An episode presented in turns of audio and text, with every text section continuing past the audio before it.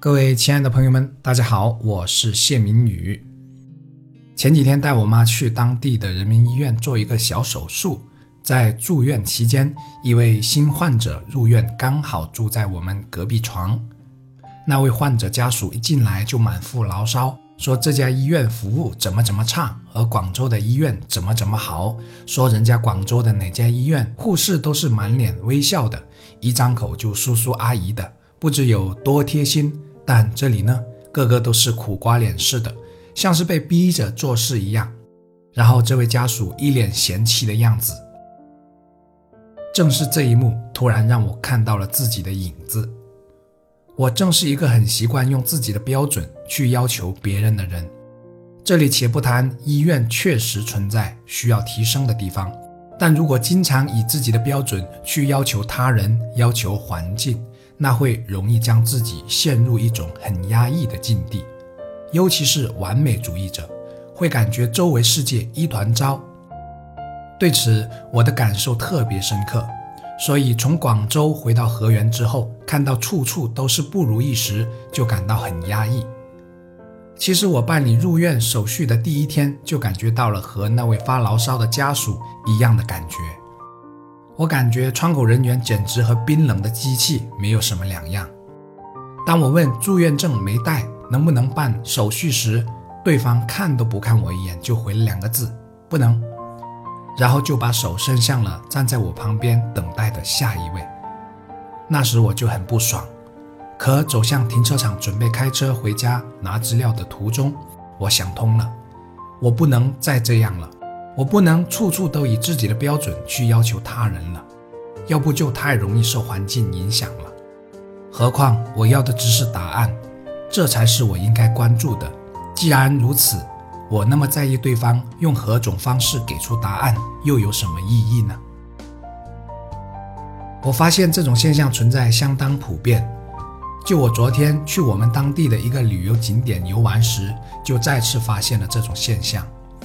我们参观的是一个涵洞，在洞内，我听到一位游客一路都在说这里多么多么普通，而广西的七星岩比这里怎么怎么好，几乎把这里说得一无是处。在这里且不说这个涵洞到底怎样，只是如果我们习惯了这种思维模式，恐怕就很难真正静下心来去欣赏，去感受不同的风光，因为我们的关注点放在了不断的对比上。这种模式在家庭里也时常发生，甚至我们几乎每一天都能听到类似这样的话，比如谁家孩子怎么样，而自家孩子怎么样，谁家媳妇怎么怎么样，而自家媳妇又怎样怎样等等。总之，关注点基本都在对比上，都是拿他人的好来对比自己的不足。其实这是很可怕的模式，也是导致家庭不和谐的一种思维习惯。可我们都太喜欢拿自以为的标准和要求来衡量眼前的东西了，衡量人，衡量物，衡量自己身边的一切。如果不能从这种思维模式中看清自己，从而调整自己的关注点，那怎能过得幸福呢？还有去年玩微博时，认识了一些吐槽政府甚至国家的博友，他们几乎每天都在抨击哪里哪里不好，或者说西方怎么怎么好，而从未对自己国家和政府有过一丁点的肯定。其实这除了影响自己的心情之外，政府就真的能有所改变，国家就能有所进步吗？恐怕不见得吧，反而很可能是有害的。对于这个国家和政府机构，我想大多数人都清楚，确实存在很多问题，和西方发达国家比，也确实还有很大的距离。可是我们为何不能多关注一下它的进步过程，而总是喜欢在结果上要求一步到位，要求跟西方发达国家那样呢？是的，其实我们最没有必要的是追求一步到位的结果，而应该重点关注过程。只要过程是在进步的，就应该感到知足和欣慰。反之，如果凡是追求结果上的完美，只会自寻烦恼。对自己，对他人，对周围环境，如果我们都能保持这种重过程而轻结果的看待模式，